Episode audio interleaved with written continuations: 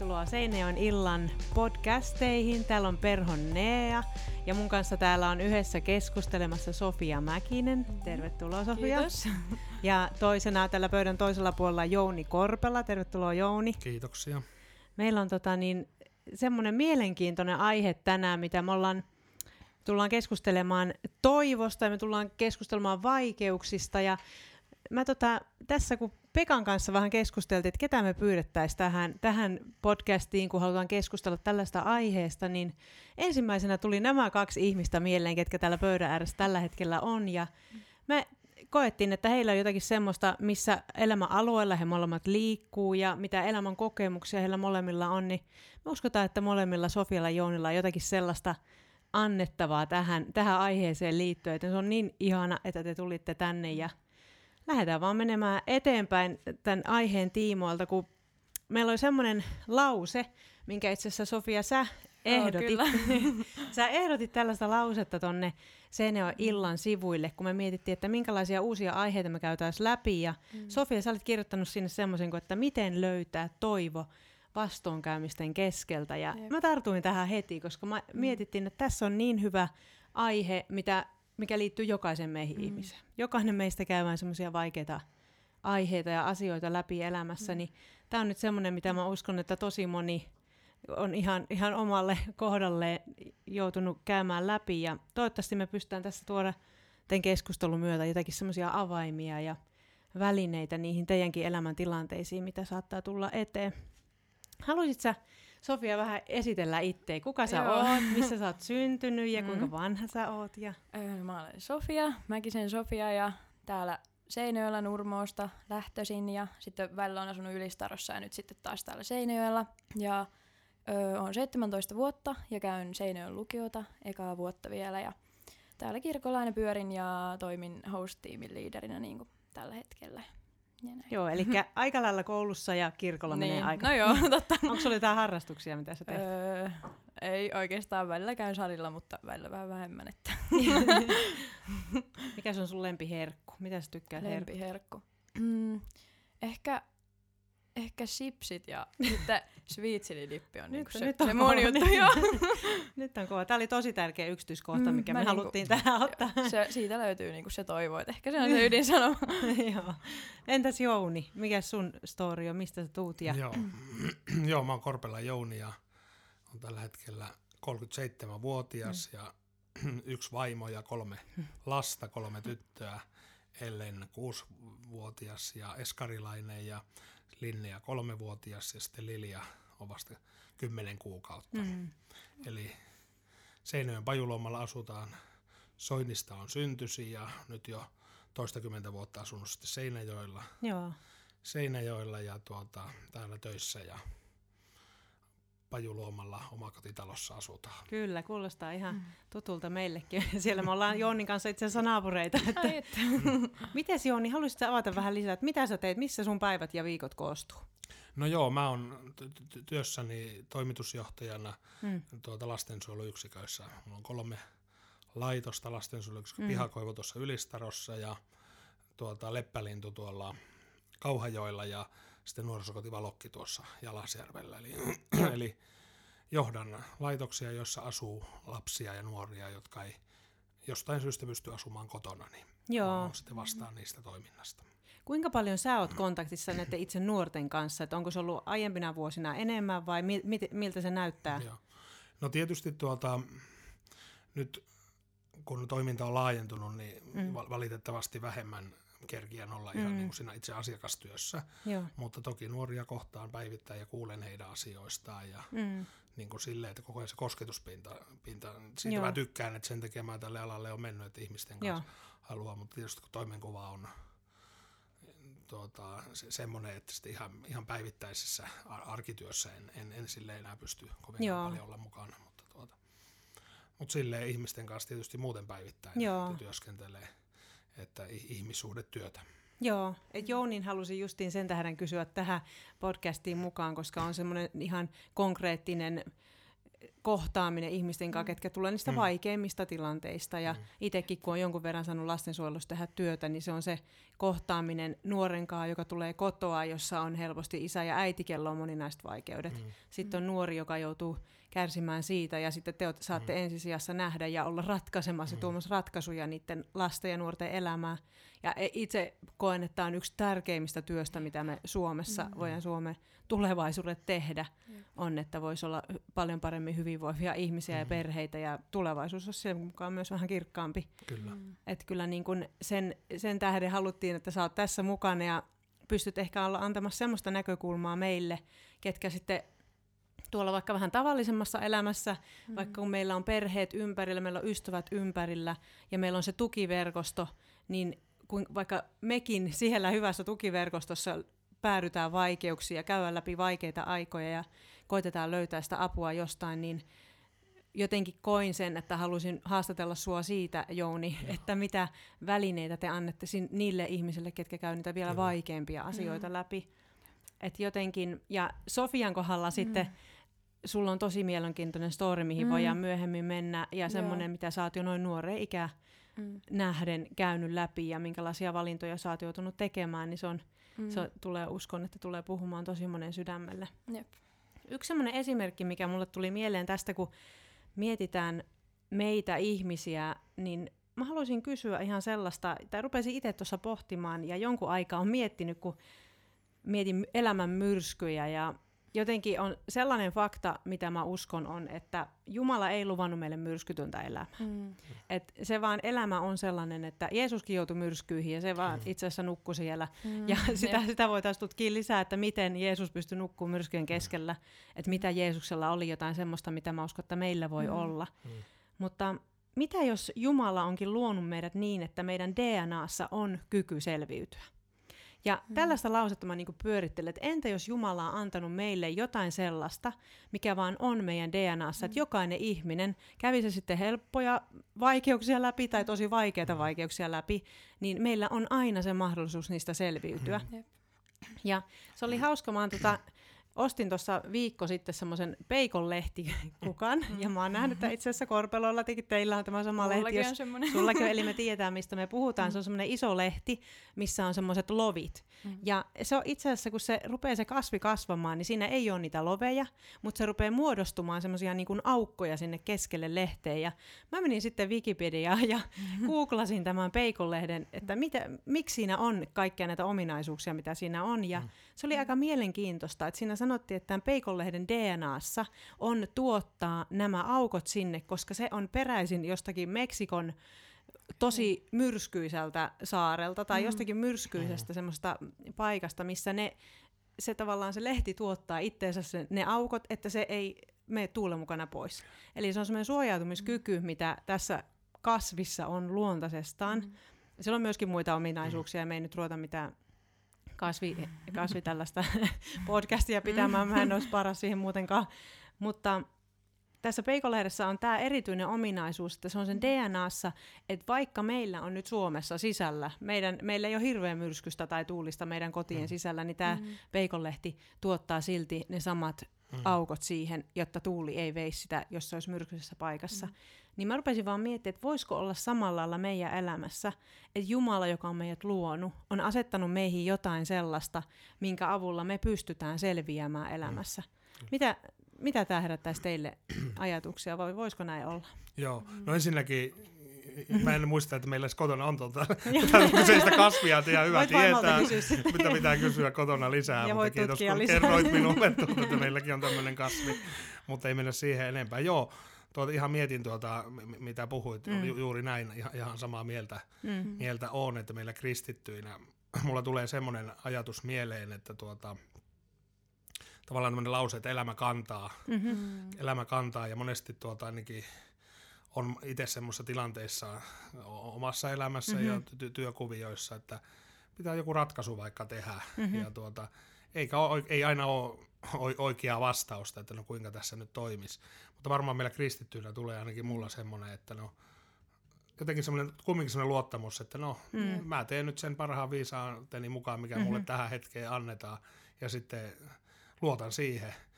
kerran yksi työntekijä multa kysyikin joskus, että Jouni, mistä sä tiedät, että jos me tehdään tämä ratkaisu tähän tilanteeseen, niin että se on oikea, niin mä sitten, no, minä en tiedä, että onko se oikein, mutta joku ratkaisu tässä nyt on vaan tehtävä. Just ja näin. Sitten sen mukaan eletään ja ehkä jälkeenpäin voidaan katsoa, että oliko se oikea vai väärä, mutta kumminkin ainakin itse koen, että sitten on kumminkin semmoinen vielä ulottuvuus, että että justiin vähän niin kuin tuossa, että myrskyissäkin niin tietty asia, mikä sitten kannattelee ja tuo sitä toivoa, vaikka olisi vaikka kiperiäkin tilanteita ja semmoisia, mihin ei ole itsellään niin kuin vastausta, kun ei meillä tässä elämässä, niin minulla ainakaan moninkaan asioihin on valmista vastausta. Kyllä, kysymyksiä näin. On paljon. Jep.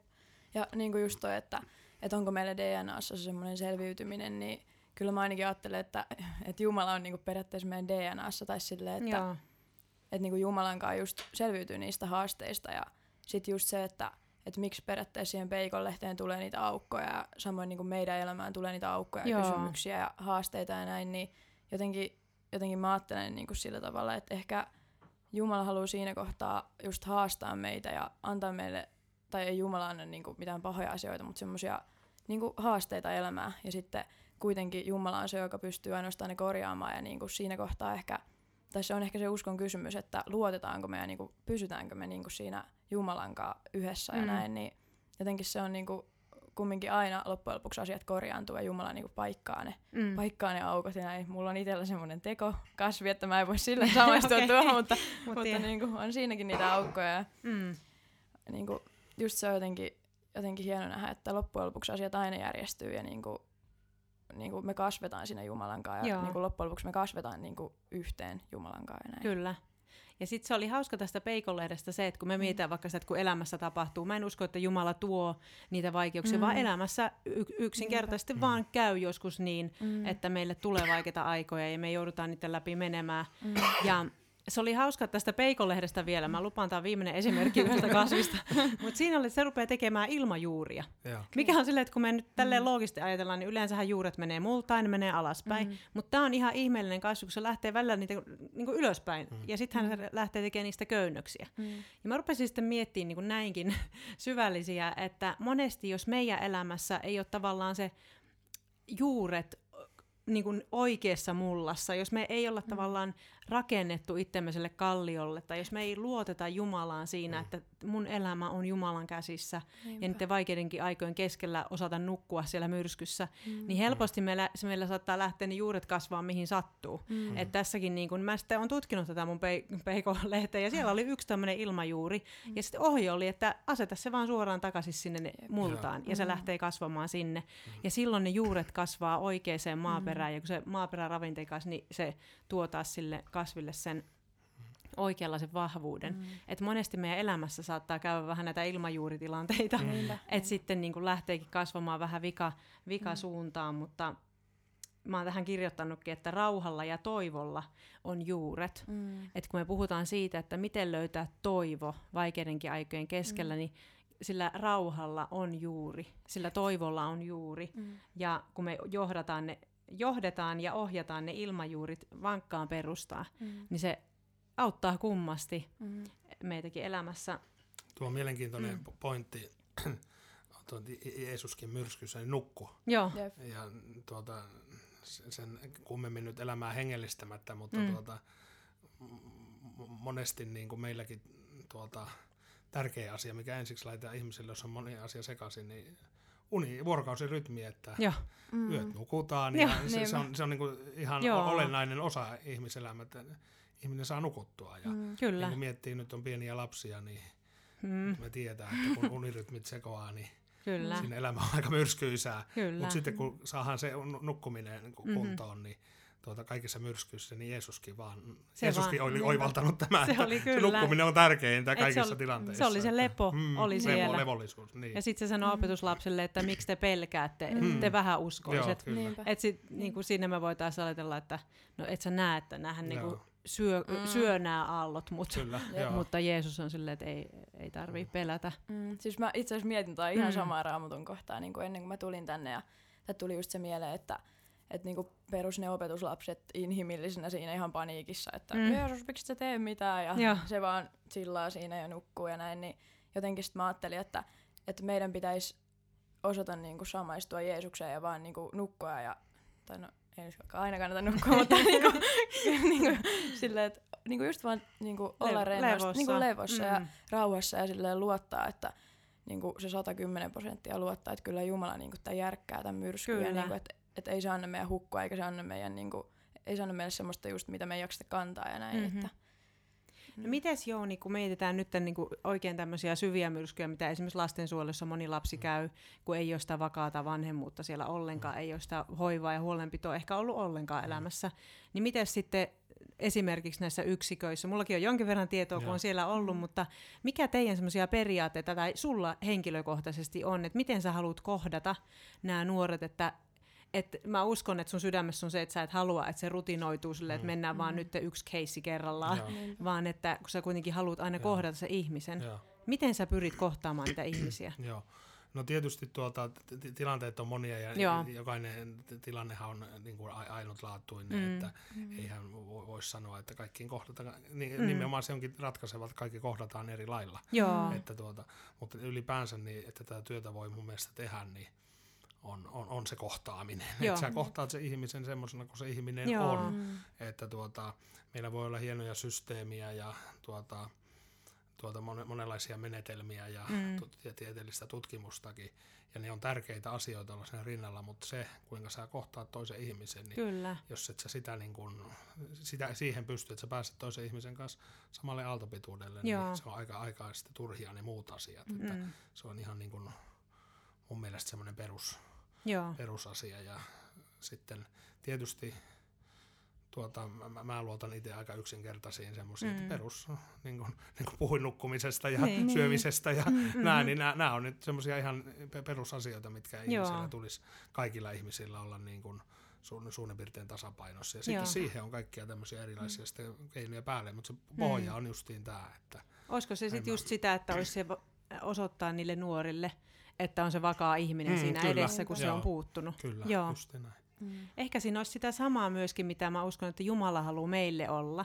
Että kun me ei olla niitä ihan vakaita ihmisiä aina, me käydään läpi niitä eri asioita, mitä jokaiselta löytyy se oma story. Oli se sitten syvempi vesi tai matalampi vesi, niin jotenkin se, että Jumala on se vankka ihminen. Ihminen. No. Jumala aina ollut. Aina on ja aina oleva on, vai miten se sanotaan, niin tavallaan että se on aika lailla, että semmoinen ennustettavuus ja tämmöinen, että vaikka mitä tapahtuu, niin siellä on joku... Kyllä, se on niinku takana. Niin, kyllä. Joo. Onko sulla, Sofia, koska sä oot 17-vuotias ja sä oot sitten käynyt, niin kuin sanoin tuossa aiemmin, niin sä oot käynyt läpi aika semmoisia vaikeita asioita, niin haluaisit sä vähän kertoa, mitä sulla on tapahtunut ja miten sä oot niistä päässyt nousemaan vaikka tähän päivään mennessä? Joo, kyllä. No siis, jos aloitetaan ihan siitä, niin mun lapsuus oli aika myrskyisää just ja semmoinen ei ollut ehkä aivan mitkään parhaat lähtökohdat just kotona ja näin. Ja oli haastavaa kotona ja oltiin just aika paljon lastensuojelun tekemisissä ja sitten 2014 keväällä mä löysin tänne seurakuntaan nuorten tapahtumaan ja tein sitten uskonratkaisuja.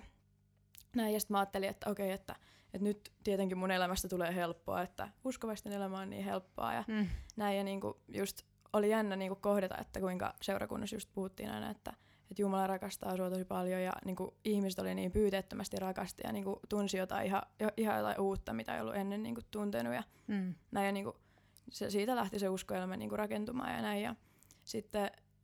ensimmäiset uskoilman vastoinkäymistä oikeastaan tuli sit siinä saman vuoden kesällä. Mä olin aloittanut 7. luokan ja sit mä sain tiedot, että mun paappa on kuollut ja sitten pari kuukautta syyskuussa mä taas kuulin, että mun isä on menehtynyt. Että ne oli oikeastaan semmoiset hetket, missä oli vaan uusi Jumala, että missä sä oot ja että miksi et sä oot nyt täällä mun myrskyssä mukana ja että miksi sä annat sun tyttöön sattua, kun oli just tullut uskoa. Jotenkin kaikki oli niin uutta eikä tiennyt ja oli niin jotenkin nuoria. Ajattelin, että ei Jumala, että et sä voi olla olemassa, että mihin mä oon uskonut tämän vuoden. Että näin, mutta sitten jotenkin mikä mua auttoi siinä tilanteessa, vaikka elämä pysähtyi ihan kokonaan ja oli tosi rankkaa ja näin, niin jotenkin ne ihmiset ympärillä ja se seurakunta ja just no perhot ja sit särkät ja näin, niin oli niin semmoinen tuki, ja jotka niinku uskovaiset ystävät, jotka auttoi niinku pysymään siinä toivossa, vaikka ei niinku itsestä silloin olisi yhtään tuntunut. Joo. Ja ei olisi jaksanut yhtään niinku kuunnella mitään, että kyllä Jumala hoitaa ton tai näin, niin silti oli ne ihmiset, ja joita niinku Jumala halusi käyttää ja puhua mun elämään niinku sitä, mikä on oikeasti totta ja näin. Niin se oli tosi iso voimavara, just niinku mä oon niin äärettömän kiitollinen ihmisille, jotka niinku jakso pysyä siinä vierellä ja rukoilla ja näin, ja niinku auttaa kaikella tapaa, ja todellakin niinku sit pikkuhiljaa pystyi niinku kääntymään myös Jumalan puoleen ja alkoi ymmärtämään, että just, että ei se Jumala ole, joka ton pahan mulle laittaa tai näin. Ja sitten just tälleen jälkikäteen on huomannut, kun aina puhutaan siitä, että niinä vaikeimpina aikoina niinku Jumala on oikeasti sua lähimpänä. Joo. Ja näin, että just vaikka ei todellakaan siinä tilanteessa, kun tapahtuu jotain tuommoista, niin se on niinku viimeinen ajatus, mikä käy päässä, että Jumala nyt olisi jotenkin mun lähellä tässä ja näin, mutta niinku just jälkikäteen mä oon niin huomannut sen, että kuinka iso siunaus se oli, että mä tulin sitä ennen uskoa, ja kuinka se oli niinku suunniteltu. Joo. Niinku kaikki oli niin Jumalan suunnitelma, että mä tulin uskoa ennen noita kahta niinku vastoinkäymistä. Tai näin, että se on ollut ihan jäätävä siunaus, että en mä tiedä niinku ilman Jumalaa, että missä tilanteessa olisi nyt, jos ei olisi niinku löytänyt tietään tänne ja näin. Eli sä osasit nähdä sen kaiken keskeltä sen siunauksen, että Jumala tuli sun elämään ennen, että sä sait tavallaan kokea, että on jotain semmoista näkymätöntä. Joo, kyllä. Sano vaan. Niin. Tai just niinku se, että siinä tilanteessa niinku ei välttämättä tuntunut siltä, mutta just jälkikäteen on niinku pikkuhiljaa alkanut ymmärtää, kun laittaa niinku sen oman elämän semmoiselle aikajanalle ja katsoo, niinku, että oikeasti loppujen lopuksi niinä rankimmina hetkinä niin Jumala niinku eniten tuki mua. Tai sille, että se olisi periaatteessa, tai se vaati vaan sen, että mä niinku astun periaatteessa askeleen lähemmäs ja on silleen, että Jumala, että tässä mä oon niinku näin rikkinäisenä, että korjaa mut ja näin. Ja niinku, sitten kun on vaan ottanut se askeleen ja uskaltanut niinku näyttää, mitä oikeasti tuntee, ja niinku tuoda ne Jumala esiin ja niinku puhunut siitä, niin se on auttanut ihan äärettömästi. Just mä ensin kysyä, että vaatiko se sulta jotain askelia. Ja tietenkin siinä on se semmoinen antautumisen ja se semmoisen niinku ehkä varmaan vaatii semmoista rohkeutta. Kyllä, luottaa, uskaltaa luottaa ja tiedostaa sen, että on joku, joka haluaa kantaa läpi sen vaikean aikaan. Tuntuuko susta joskus, sä halusit vähän niinku kiukotella Jumalalle, tai teikö sä sitä? No joo, siis niinku, just kun on sille kuitenkin aika itsepäinen ihminen ja näin, ja, niin sitten kyllä mä muistan niitä monia kertoja, kun mä oon vaan niinku itkenyt ja huutanut ja ollut, että Jumala, niinku, että missä sä oot nyt, että miksi et sä auta, ja niinku, uskon, että niinku monella tulee toi hetki, kun käy niinku jotain vastoinkäymisiä elämässä, oli ne sitten minkälaisia tahansa ja näin, niin jotenkin, mutta kyllä se Jumala siellä vaan pysynyt, että ei se ole mihinkään lähtenyt, vaikka sille on niinku kuinka raivannut ja näin, että kyllä se vaan pysyy aina siellä. Joku on joskus sanonut semmoisen hyvän lauseen, mikä on englanniksi, mä voin sanoa ensin, että there is a way where there seems no way. Joo, että todellakin. On aina tie siellä, missä näyttää siltä, että sitä tietä ei ole. Niinpä. Että se on niin kuin, ne on vaan sellaisia asioita, missä monesti sä joudut vähän niin kuin sokeasti luottamaan ja uskomaan.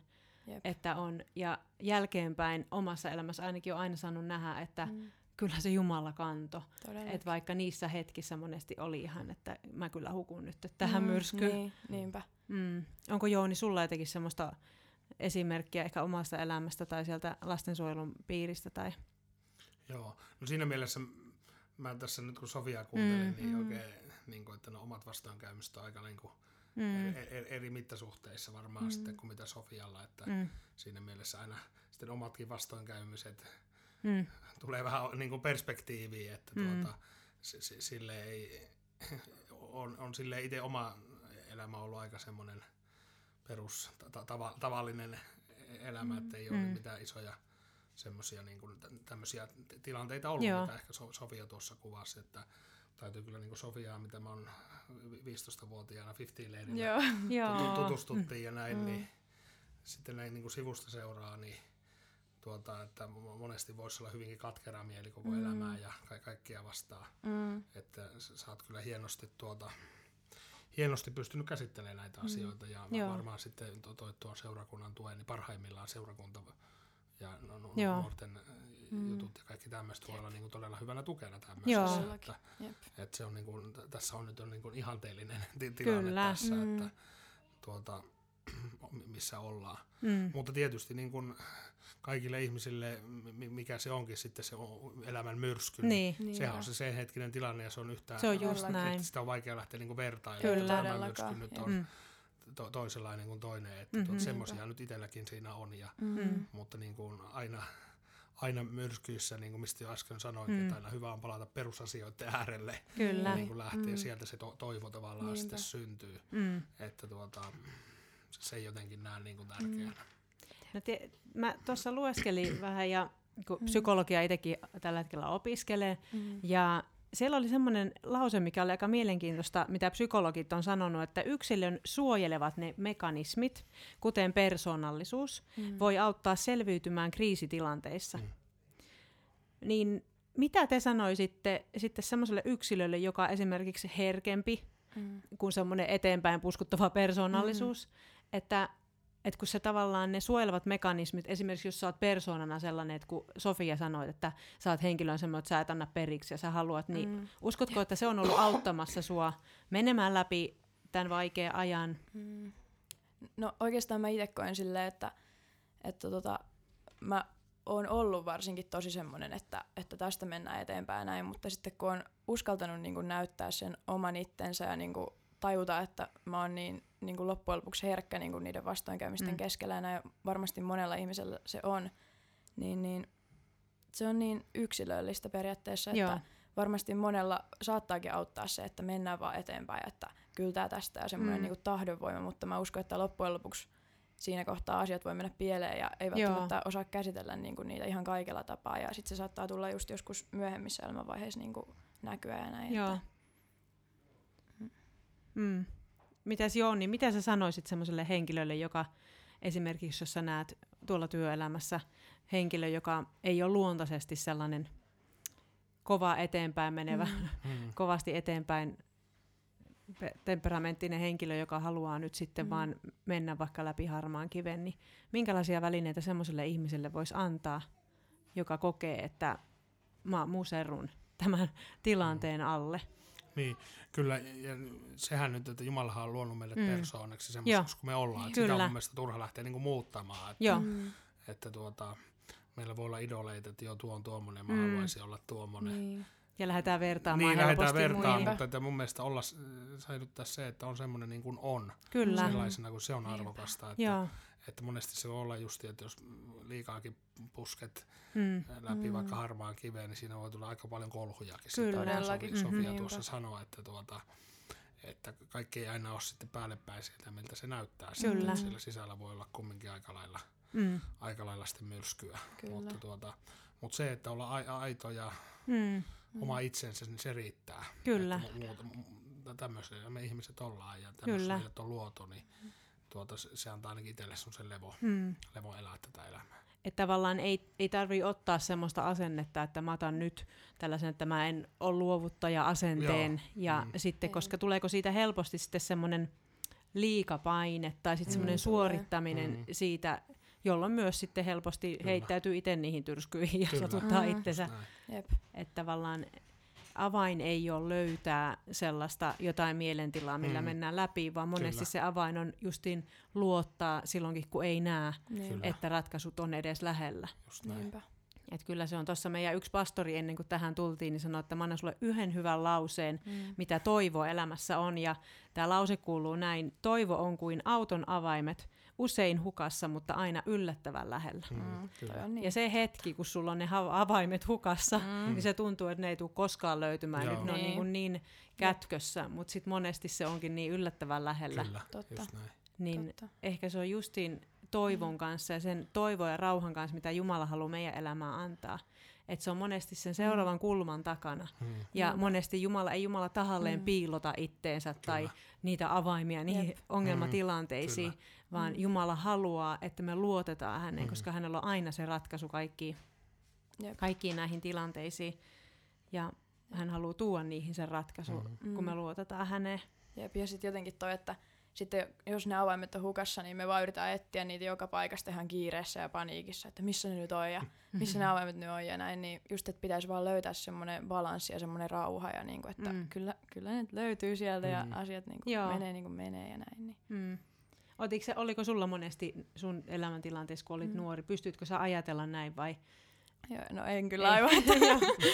Että se on just niinku pikkuhiljaa mennyt niitä askelia eteenpäin ja just niinku en mä sanoisi, että vieläkään niinku ollaan ihan tietenkään täysin päässyt niinku asioissa eteenpäin, mutta niinku uskon, että todellakin vielä jonain päivänä ja niinku. Ja se on iso, että sä oot tässä meille kertomassa tästä ja sä oot jo nyt nähnyt, mitä siellä taustalla, ne askeleet taaksepäin on, mitä sä oot saanut käydä ja niinpä. Se on niin ihailtavaa ja se myöskin se rohkeus ja mikä luottamus sulla on Jumala isänä. Mm. Ja se on myös monesti sitten viisautta, että jos on avaimet hukassa, niin pyytää jonkun kaverin, niin ne voi olla helpompi löytää sitten jonkun toisen kanssa. Että ja siinähän tämä seurakuntakuvio tulee justiin hyvin. Tai sitten se voi olla, että apua nyt, mitä nyt esimerkiksi me annetaan, niin me voi olla yhdessä etsimässä niitä avaimia. Kyllä. Vähän porukallakin siinä, ja se on apua, että kumminkin Suomessa on hyvä yhteiskunta, ja täällä pidetään huolta kaikista ihmisistä, oli meidän elämäntilanne mikä tahansa, niin kaikista pyritään pitämään huolta, niin aina on apua tarjolla. Jos oikein kauan yksin etit niitä avaimia, etkä löyä, niin sitten sekin, että rohkeutta on pyytää myös apua. Kyllä. Ja sitten tietysti ystävät ja lähipiiri, se on tärkeä, mutta sitten ihan jos ei muuten, niin myös on ihan ammattiapua saatavilla. Kyllä. Että se ei ole mikään semmoinen heikkouden merkki pyytää apua, vaan se on ihan viisautta, fiksuutta siinä tilanteessa. No sellaisen mä haluaisin kysyä sitten teiltä, että onko olemassa niin toivotonta tilannetta, mistä ei pääsisi nousemaan? Me ollaan vastailtu tähän, mutta kun mä mietin sitä vaan, että koska silloin kun sä oot siellä sen vaikean tilanteen keskellä, niin se saattaa tuntua tosi toivottomalta, mutta onko semmoista olemassakaan? No mä ainakin ajattelen, että ei toivotonta tapausta ei ole. Niin, että joskus mulla on tullut joku nuori ja poliisit on sanonut, että tämä huonommassa seurassa ei voi enää nuori liikkua ja sitten hänkin on... selvinnyt sieltä niin jollain tasolla äidiksi tai isäksi ja silleen kumminkin tämmöisessä nyt, ja mikä sitten on semmoinen hyvä ihmisen mitta, niin. Minä ainakaan ole, mutta, mutta näin niin kuin nyt ihmisten silmissä semmoinen, että suurin piirtein nyt selvinnyt, niin että jos tämmöisetkin selviää, niin miksei sitten jokainen meistä, että siinä mielessä, että en mä ainakaan jaksaisi tätä omaa työtä tehdä, jos ajattelisin, että ei olisi tätä toivon elementtiä siinä, että joskus on voi olla toivottomia tilanteita ja tuntuu, että tästä ei nyt selvitään, mutta semmoinen perustoivo siellä koko ajan säilyy, että näin mä ainakin uskon. Joo. Ja sitten jotenkin itse ajattelee, että ei Jumala niin kuin luo toivotonta ihmistä tai toivotonta tapausta, että just, että niin kuin, että vaikka on niitä tilanteita, just että tuntuu, että nyt elämä pysähtyy tähän ja niin kuin ei näy valoa ja ei näe sitä toivoa, niin loppujen lopuksi se on aina siellä jossain, että se pitää vaan löytää just Jumalan kanssa. Niin kuin, että ei Jumalalle sun elämä ole toivoton, vaikka susta niin kuin itsestä niiden tilanteiden ja olosuhteiden kautta siitä tuntuisi, että tämä hetki on toivoton. Joo, mun tulee vaan mieleen mun isä omasta elämästä, josta on kirjoitettu Kure yksinäinen susi ja siellä kerrotaan just niitä hetkiä, missä sille esimerkiksi psykologit ja monenaiset ammatti-ihmiset on sanonut, että sä oot ihan toivoton tapaus tai susta ei poika tule koskaan mitään. Ja kuinka usein tai ihan liian usein tosi moni yksilö, joka on just siellä niin kuin toivottomissa ympyröissä pyörii, niin sanotaan nämä lauseet, mitkä voi olla tuhoksi tosi monelle. Mutta sitten se on ollut niin mahtavaa nähdä, että kun kirja lukee eteenpäin, niin sitten siellä tulee toisenlaisia lauseita, mitä isän sydämeen on puhuttu. Ja yksi niistä oli esimerkiksi sairaanhoitaja, joka sanoi, että älä tuhlaa sun elämää. Niin ne on semmoisia, että meidänkin pitää pitää korvat kuulolla ja silmät auki, vaikkakin ollaan semmoisten vaikeiden tilanteen keskellä, koska monesti saattaa olla, että Jumala lähettää niitä ihmisiä, jotka puhuu meidän elämää, sitä toivoa. Ja tällaisena ainakin itse tuolla, kun on saanut tehdä lastensuojelun parissa työtä, niin on halunnut aina olla semmoinen niin kuin toivoääni. Että sitten niin kuin nuori, joka on kädet auki viilellyt siinä itsensä ja kokee, että elämä oli siinä, niin sä voitkin vaan sillä läsnäololla sanoa ihan kaikkea muuta. Niinpä. Ja tämmöisiä tilanteita on monesti ollut, missä nuori on sitten sanonut, että mikä sussa on? Että mikä sussa on? Miksi mä haluan olla sun kanssa, vaikka mä inhoon kaikkia ihmisiä? Miksi mä haluan kertoa sulle mun koko elämän, vaikka mä en nyt todellakaan tule kertoa mun elämää sulle? Niin, niissä hetkissä se vaan tiedostaa tavallaan se avoin sydän, joka haluaa välittää sen toivoa ja semmoisen rakkauden ihmisten elämään, on monesti se avain. Eli myöskin sitten, kun itse käy niitä vaikeita aikoja läpi, niin sitten kun sä näet semmoisen yhden ihmisen tuolla kadulla tai täällä seurakunnassa, ja joka vaan hymyilee ja tuokin sen toisenlaisen viestin, niin se kummasti nostaa ja se kummasti rohkaisee. Ja itse ainakin just kokenut siunauksena sen, että nykyään saa löytää itsensä semmoista tilanteista, että joku ihan yllättäväkin ihminen niinku kertoo just jostain vaikeuksista niinku just itselle ja sitten jopa niinku osaakin jotenkin samaistua ja auttaa, niin se on tosi ihana niinku huomata, että just että sekin on vaan koitunut vahvuudeksi tai näin, että saa olla just sille tukemassa ja niinku just mä uskon, että kans niinku noilla asioilla niinku Jumala on halunnut opettaa mulle oikeasti sitä, että niinku rakastaa vaan joka päivä niinku niitä läheisiä ja niinku näyttää sen ja niinku mä pyrin siihen, niinku just, että pystyy just kavereita ja perhettä ja näitä niin rakastamaan niinku ihan täysillä joka päivä just. Joo. Kyllä se on se avoimuus ja avoin sydän, niin se vie yllättävän pitkälle. Meillä on tässä rupeaa kohta aika loppumaan, ei ihan vielä, mutta otetaan vielä sellaista aihetta. Haluaisit sä, Jouni, sanoa, sä sanoit mulle tuossa aiemmin, mitä Mika Poutalalla justi oma suoritus, minkä hän suoritti, ja sä sanoit, että siinä oli ihan hyviä ajatuksia, mitä Mika oli sanonut just tähän aiheeseenkin liittyen. Joo. Niin, tuli vaan mieleen, eli kun tätä nauhoitetaan, niin. Eilen Mika on neljänneksi olympialaisissa sijoittunut 0,03 sekuntia. Kumminkin todella vähän hävisi sen mitalli, mikä oli hänen ollut unelma. Ja nyt luin vaan lehdestä, että oli Mika haastattelussa sanonut, varmaan oma tahto on ollut, että nyt voitan mitallin, olympialaisten mitalia. Niin, on sitä tähdännyt, niin mielestäni hieno ajatus näihinkin asioihin liittyen, että ei niin kuin minä tahdon, vaan niin kuin sinä tahdot, mitä Jeesuksen sanoja. Kyllä. Niin jotenkin näitä niin kuin nyt miettii monen elämää, niin ihmis niin kuin ymmärryksellä, että no miksi, jos jollain on todella haastavia tilanteita, että miksi näin pitää mennä. Ei kaikki pysty noin kypsästi niin kuin Sofia ajattelemaan, että no tämä on mulle parhaaksi. Eikä tarvikaan pystyä aina, että tilanne on päällä, niin silloin kaikki tunteet on tavallaan niin kuin sallittuja. Mutta sitten kun pääsee tuohon, että ei isä niin kuin minä tahdon, vaan niin kuin sinä tahdot, niin se on mun mielestä aika niin kuin viisas ajatus. Ja sitten, mutta se ei ole, niin kuin, siinä pitää olla aika paljon käsitellyt asioita, että pystyy varmaan noin sanomaan. Mutta niin kuin mun mielestä Sofian sanoissa tuossa äsken kuului ihan samat eri sanoin, mutta samat, että on kuitenkin pystynyt. Että varmaan joskus on ollut kipeää tilannetta, jos pystynyt asioista kenellekään ehkä puhumaan, mutta kun asioiden kanssa on niin kuin tavallaan päässyt tasapainoon, niin sitten niistä pystyy puhumaan ja pystyy kääntämään ne sitten näin, että näin. Jep. Niin kuin asettaa itselleen semmoisen toisen perspektiivin niihin asioihin. Jep, ja just se, että niissä rankoissa elämäntilanteissa niin just pitää vaan pystyä niin kuin nöyrtyä ja silleen just mennä siihen Jumalaan eteen rikkinäisenä ja olla just, että et en mä tästä yksin niin kuin pääse ylös, että mä tarvin sua, että nyt menee niin kuin sä tahot, eikä niin kuin mä haluun. Niin kuin se on vaan tosi hyvin sanottu. Mä itse asiassa sen jälkeen, kun Jouni sanoit siitä Mika Poutalan artikkelista siellä Ilta-Sanomissa, niin kävi itsekin sitä lukaisemassa vähän pätkiä, ja Mika oli sanonut myös näin, että tai siinä tekstissä luki näin, että Poutala haluaa ammentaa pettymyksestäkin voimaa.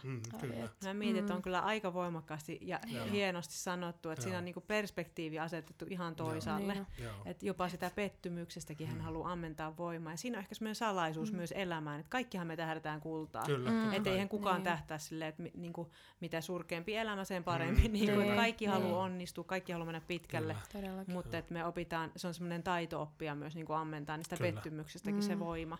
Ja mitä just Sofia elämästä on tosi voimakkaasti tässä välittynyt tämä viesti, että sä oot halunnut kääntää sen, mikä vihollinenkin halusi sulle huonoksi, niin Jumala tulikin jo ennen peleihin mukaan ja on ollut sulle se isä, mitä se joudut menettämään. Niinpä. Et siinä rauha ja toivo on sellaiset niinku isommat ehkä välineet, mitä niiden myrskyjen keskellä ihminen voi pitää käsissänsä. Onko teillä jotakin viimeisiä ajatuksia, mitä haluaisitte kuulijoille antaa tähän asiaan liittyen? No ehkä just se, että jos jollain kuulijalla nyt tällä hetkellä varmasti on jollain semmoinen rankka elämäntilanne päällä, niin just se, että ympäröi itsesi niillä ihmisillä, joiden seurassa sun on hyvä olla ja joille sä pystyt puhua ja lue raamattua tai kuuntele vaikka ylistysmusiikkia ja jotain tämmöistä, että käy seurakunnassa, äläkä niinku lopeta sitä, että niinku mene vaikka yksin istumaan sinne ylös, mutta älä oikeasti niinku, älä vie niinku niitä uskon asioita pois sun elämästä, vaan yritä pitää niinku se pää mukana siinä toivossa ja siinä, että kyllä niinku Jumala tämän tilanteen handlaa loppujen lopuksi, että voi olla, että siihen menee aikaa, mutta kyllä tilanteet niinku aina järjestyy loppujen lopuksi ja niin ehkä se.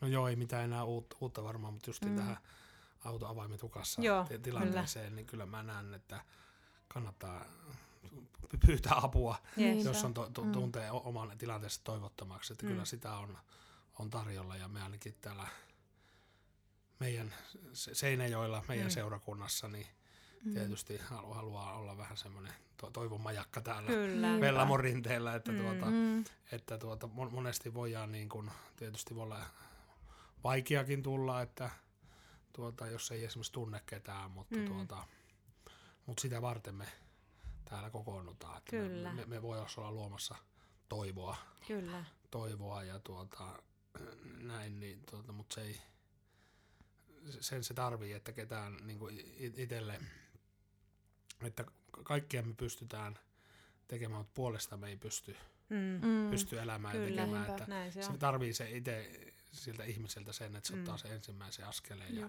vaikka pyytää sitä apua omaan tilanteeseensa, niin sitten kyllä se ihmisiä tulee, mutta että väkisin ei voi kenellekään sitä toivoa syöttää. Jos on tuntuu omaa toivottomalta, niin itse pitää niin kuin lähteä siihen ratkaisuja, että kukaan ihminen ei ole, vaikka mekin ollaan uskovaisia, niin me ei ole yli-ihmisiä, että meitä niinku nähtäisi kaikki ihmiset ja ratkaisut kaikkiin elämän ongelmiin. Että meillä on jotain, miten me ajatellaan, että meillä Jumalasta saadaan jotain viisautta, mutta että me kuitenkin ihan tavallisia tallaajia me ollaan niinku muiden keskellä. Kyllä. Kiitos teille tosi paljon. Mä uskon, että tässä tuli semmoisia avaimia ja rohkaisun sanoja kaikkien teidän ihania ihmisten, ketkä olette tämän päätynyt kuuntelemaan. Eli kiitos, kun kuuntelit jälleen, ja lisää tulee podcasteja sitten ajallansa. Mutta meiltä täältä kaikilta heippa teille kaikille. Yes. Heippa! Hei hei!